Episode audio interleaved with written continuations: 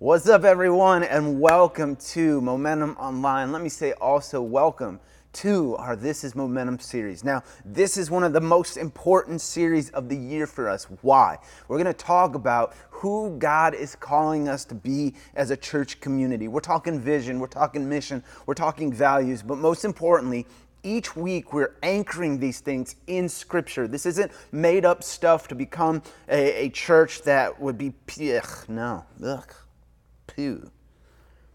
What's up, everybody? Welcome to Momentum Online and welcome to our series, This is Momentum. Now, this series is so important because together we're talking about culture and mission and vision, who God has called us to be as a community in this day. And most importantly, we're anchoring each of these values in Scripture. Now, I've told you once, I'll say it again. I can't do this by myself. To build a culture, we got to be a culture. Here's what I mean I could talk all day until I'm blue in the face about we want to be this kind of place and that kind of place, and we want to do these things in Jesus' name. Rah, rah. It doesn't matter unless we together embrace these values, embrace who God is calling us to be as a church community in this day. So I need your help. You can start right now because I want to review our mission. And when you get to a word that's underlined, I need you to say it with me.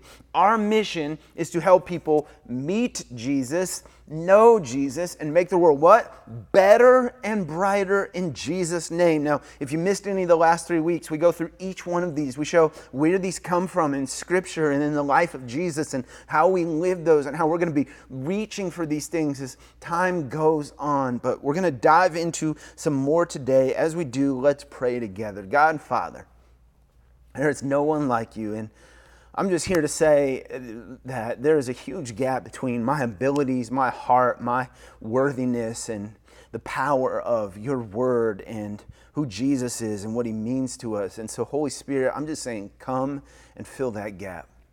I'm saying if you don't show up and bless us, if you don't show up and be the one teaching and guiding and opening our hearts, this whole thing is useless. And so I'm just saying, step into this space and do what only you can do. In Jesus' name, amen. We're going to look today at a scripture, and although it was written some 2,000 years ago, the audience of this scripture, the people it was written to, live in a similar world to ours. The book of the Bible is Hebrews, if you want to turn there and, be waiting for me when I get there. But let me tell you about these people and about their world. They lived in a world that was changing rapidly. Does that sound familiar? They lived in a world where people were opposed to the message of Christ, and pledging allegiance to Jesus meant that you were going to be swimming upstream in the culture around you. Additionally, these people that we're going to read from their letter today, they, this letter was written to them, and these people are like us in that they lived in a world that was filled with ideas, and it was so hard to build a life on something that was real and truthful. And so, this group of Jesus followers followers that lived somewhere in Italy gets a letter that we call Hebrews today. And the writer of this letter essentially does two things and two things only. Number one, he reminds them of the sufficiency of Jesus. He says, You guys, just turn to Jesus. He is a hope that will be an anchor to your soul. He says that in Jesus there is a better promise and a better salvation than there ever was in the promise and salvation that Moses gave you. And he says, in Jesus you, ha- you have now taken up residence in his kingdom, and his kingdom will be an enduring kingdom, an unstoppable kingdom, and you have to live within that kingdom today. Number one, he lifts up Jesus. And it's interesting in this letter, right after that, the only other thing he really does is tell this group of people how badly they need one another. And that's what we're going to look at today. Hebrews 10 23 and following. This writer says, Let us hold unswervingly to the hope we profess. For he who promised is faithful. And let us consider, here's the one another's how we may spur one another on towards good deeds, not giving up, and hold on to these words because we're sitting here today, not giving up on meeting together as some are in the habit of doing, but encouraging one another, and all the more as you see the day approaching. I find it interesting that right after 10 chapters of reminding these people about the hope that's found in Jesus, his next move is to tell them that holding on this holding on to this hope in these days is directly connected to nesting yourself, embedding yourself in a place amongst other believers. The message you can't do this alone. This writer knew about the power of place. And that's what I want to draw you into today. Some of you know the power of place instinctively you had a feeling something was changing in your life, and so you went to the drugstore and you got that little pregnancy test, and then you looked down at a stick that in fact formed you, you had become pregnant you did the doctor's visit to make sure it was official and then you got really really excited and you started thinking about all the changes in the future and you called your parents and they were excited and now they're going to be grandparents and things are going to be different for the whole family and christmas is going to be fun once again and there were little outfits that you wanted to pick out and, and haircuts that you hoped they would have one day and you were dreaming about the life of this little child and all kinds of showers happened and fun things happened and you started getting getting closer and closer to that day, and then you remembered that you would go into the hospital with two people and you would come out with three people, and this third person would need a place. So, what happened next? You started paying close attention to the way that this place would look and the decor that would be in this place, the paint that would go on the walls, the words that would go in the pictures, that would go in the frames, that would go on these walls. Why did you care about this place? Because you knew it was an important place. It was the place where this child would rest and be nourished and grow. And you understood instinctively the power of place what this writer is telling you and telling me today is that there is a power in place for this group of believers living in a changing world that was almost structured to erode the hope that they had had and they had found in Jesus. This writer says, You guys, you need a place. He could have said, he could have said, make sure you send letters to one another. He could have said, make sure you correspond online. He could have said, make sure that every now and then you drop by each other's houses. But he said, no, no, no. Do not give up on gathering together. Why? Because he knew they needed a place. You guys, momentum. We need a place. She needs a place she got her dream job. It had all the benefits and time off and, and flexibility and a paycheck that even exceeded what she would expect.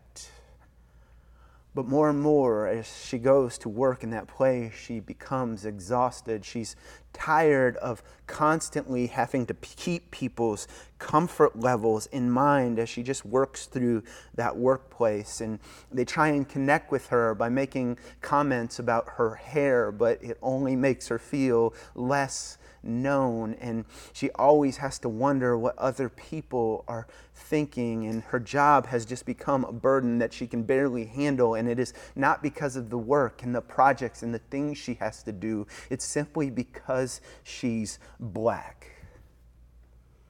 It's almost once a week that somebody wants to come to her and get her opinion on culture or urban living or some conflict or news story that they heard recently and they want her take on it. And all she wants to do is just do her job. She got the job she dreamed of as a child. But the job is getting more and more exhausting and she had no idea she would have to do this much work just to do her work. And she needs a place, you guys. A place where she can just be herself, a place where she does not have to live out her life and identity, always in mind of the expectations of others, a place where she could just be a worshiper and a wife and a mom and a Jesus follower, and a place where her identity is simply child of God, and a place where she can just be surrounded by other wives and moms and Jesus followers and pursue the God she loves and knows and wants in a place where she's embraced. He needs a place. Because he goes to a workplace where everybody wants to be really, really big and they've got big ideas about big plans and big projects that'll lead to big profits and create big new opportunities for everyone. And, and he's began to get more and more grossed out by big lately because here's the thing about big everybody comes to him wanting to be big, and he's realized no one's really that big. They're either pretending to be big or they're talking big, but when they talk through all these big plans, he can just realize that everybody who's coming to him as big really just wants something from him. And he needs a place. He needs a place where it is about being small. He needs a place centered around the Savior who came very, very small and who grew and who taught. Do you want to know what big is? Big is when you take up your small place in my big kingdom. Big is living as a servant to the world around you. Big is giving up your life for other people, becoming small so they can be big. And when you do so, you truly flourish. He needs a place. She needs a place because she was about 17 years old when she realized all the kind treatment and hospitality shown to her, the doors that opened up for her are because she's pretty. And for about 10 years, it was fun and cool, but now she's exhausted. And being pretty isn't as cool as it once was because when she walks by people, they make all kinds of assumptions about who she is and hate on her for simply living life. She likes science, she likes art, but nobody knows that about her. People look at her like they're trying to get their fill from her. She can't tell who really likes her or the idea of her, and she needs a place a place where she is simply embraced by God as she is and who for who she is. She needs a place with other people around her who just see her like God sees who who don't walk on eggshells around her and aren't afraid to call her out on her crap. She needs accountability. She needs people who want to look her in the eyes and tell her truth and not what she wants to hear. She needs a place where she can simply be herself. He needs a place because more, more recently, he's feeling absolutely crushed under the weight of the provider pressure. Every day is concerns about if there'll be enough and retirement and the wedding that they'll pay for and the two college tuitions and if they can actually get the bathroom redone. And now the world is changing more than ever and the news cycles and the fluctuations seem to have made that weight feel more heavy than ever. And he needs a place he needs a place where he can be reminded that God is before all things, through all things, and in Him all things are held together. He needs a place where he can reset his thinking and remember that God has not brought him this far just to drop him on his face. He needs a place where he can reset his thinking, where he can think back on the faithfulness of God and how he has not yet missed one single day of daily bread. He needs a place and finally, she does too. She needs a place because she's outlived all the topics that they talk about in Christian books. She did all the things her pastor said to do in all those topical sermons, and she's done her 20s, and she's done married life, and her kids are out of the house, and she taught them about Jesus, and she did the things, and she signed up to serve, and she went on the mission trips, and she did the things that the church was up to in that giving season. And then after the church had done all those things, and she had done all the Dave Ramsey Bible, you know, all the Dave Ramsey baby steps, she gets to a place where she's done it all, and yet she feels like God is not done with her yet. Needs a place. She needs a place where she can be embraced as one of us. She needs a place where people aren't afraid to make fun of her and tease her a little bit. She needs a place where she has purpose and where she is needed. She needs a place where God is not talked about as a simple practical set of steps, but as a powerful and unending mystery with many depths and levels to explore. She needs a place. Guys, we need a place. That's what he's saying here. Our students need a place. They're in a world right now where everyone is telling them you need to grow up and you need to, you, they're getting made fun of for not moving out of the house on the right time schedule. Never mind the fact that the time schedule of education and workplaces and, and job opportunities has completely shifted and no one has good information about how to get from here to there. They need a place because right now they're told you need to embrace and accept these ideas, and if you don't, you're going to get left behind. They need a place because at 13 years old, they're receiving more information and have access to more content than we do now at 30. They need a place because the world is shifting underneath them like sand, and they need to be taught how to build a house on rock. They need a place. children need a place. A place that they look forward to going each Sunday.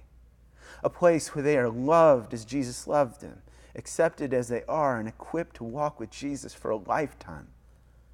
They need to walk through a place and feel something so special that they can't put their fingers on.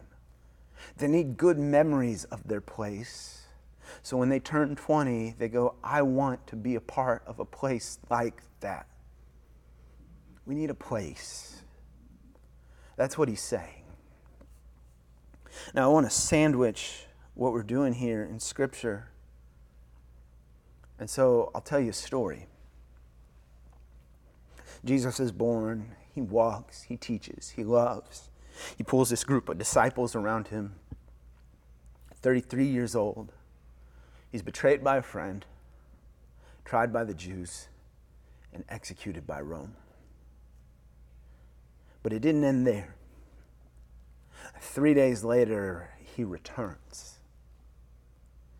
and his return and resurrection totally interrupt every system, structure, and life in Judea and around the Mediterranean rim.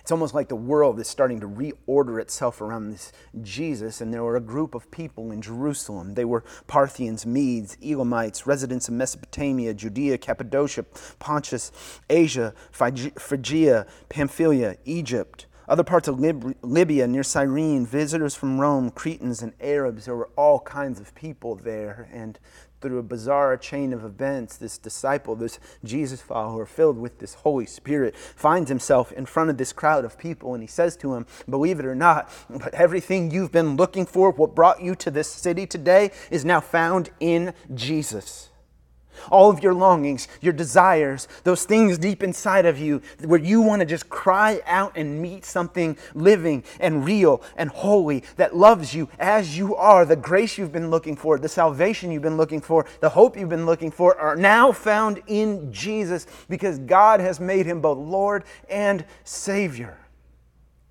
3,000 of these people go lunging at Jesus this day. They give their lives to him. But then the sun goes down that night. And it comes up the next day.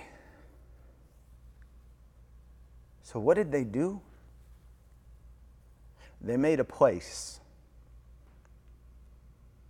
It says they devoted themselves to the apostles' teaching and to fellowship and to the breaking of bread and prayer. It was a place, not of pop and circumstance, but of substance a place where these people came together and promised one another that their lives would be governed by Jesus.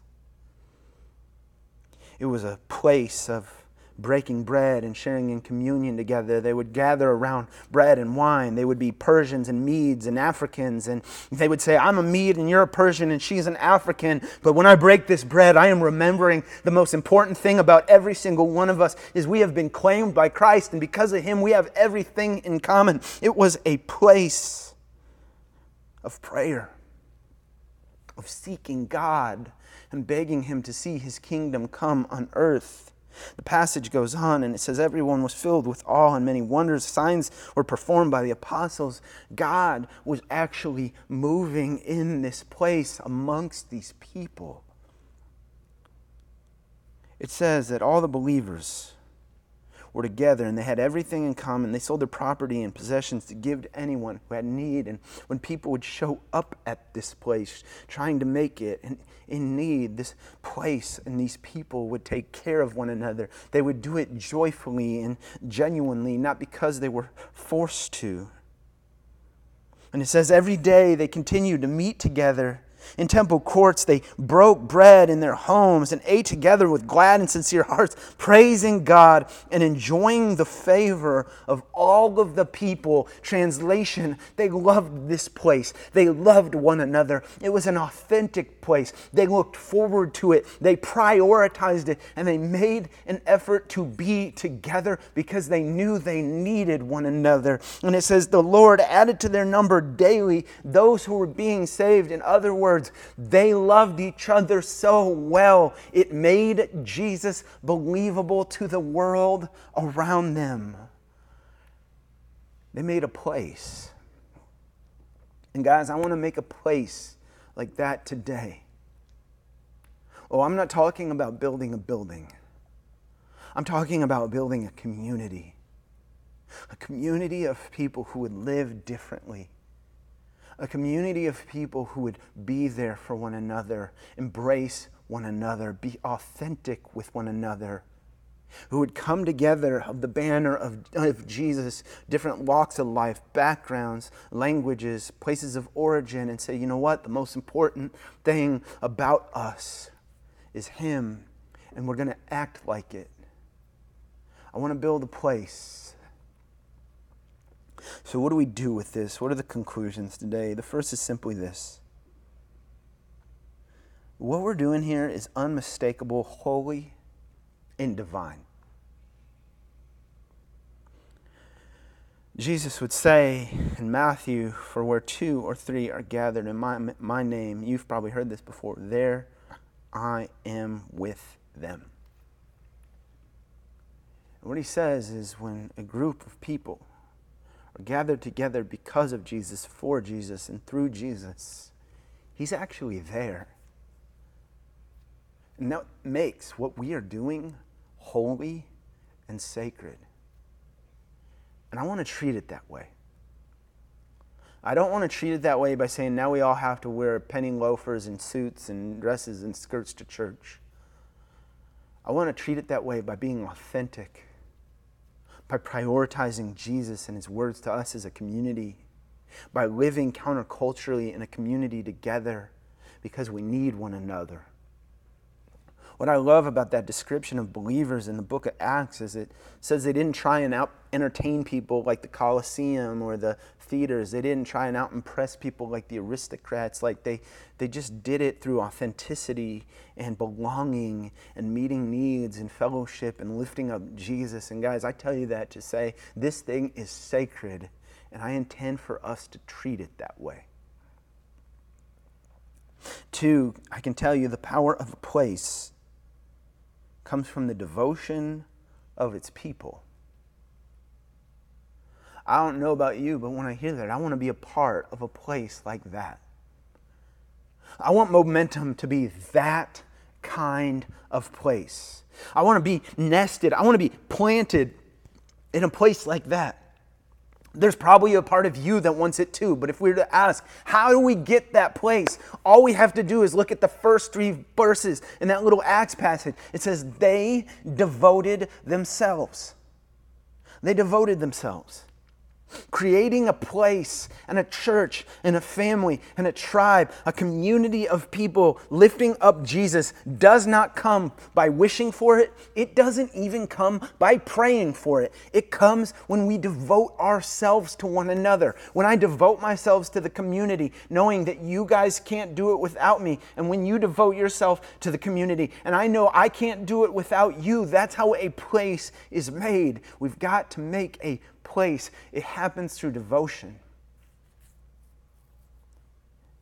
And what I know is number three, I have to be the place I want to see. I have to be what I hope to see. I can't just come to a place. I don't attend and it creates a place. A place is made when I show up for people. A place is made when I talk in the courtyard about to somebody about how their week was going and it's Thursday and I text them I say I've been praying for you and you're not alone. I just want to see how you're doing. Are you making it and are you okay? That is building a place. When you see somebody in a family and you're like, "Hey, we should get the kids together and play even if it's just for an hour. Let's get together and talk and hang and have the kids together." That is building a place. When you say to someone, "Hey, let's get up. We're going to set up at 7 a.m. Can I tell you something, especially you setup teamers? You're not just messing with curtains. Luke, you're not just pushing buttons on a screen. You are making a place possible. When you sit and you open up your journal and you say, I want to take the word seriously, I'm going to write things down because I want to live these things through the week. You're building a place. When you show up at your community group in the middle of a busy week when everything in you just wants to flake, but you say, I got to be there for these people. You're building place. When you join that meal train and somebody's life has just fallen down for a moment and you join the train and you say, Hey, on Thursday, I'll be there. I make the best chips and guacamole you've ever had, and we'll put carnitas with it. I got your back. So be hungry on Thursday. You're building a place, guys.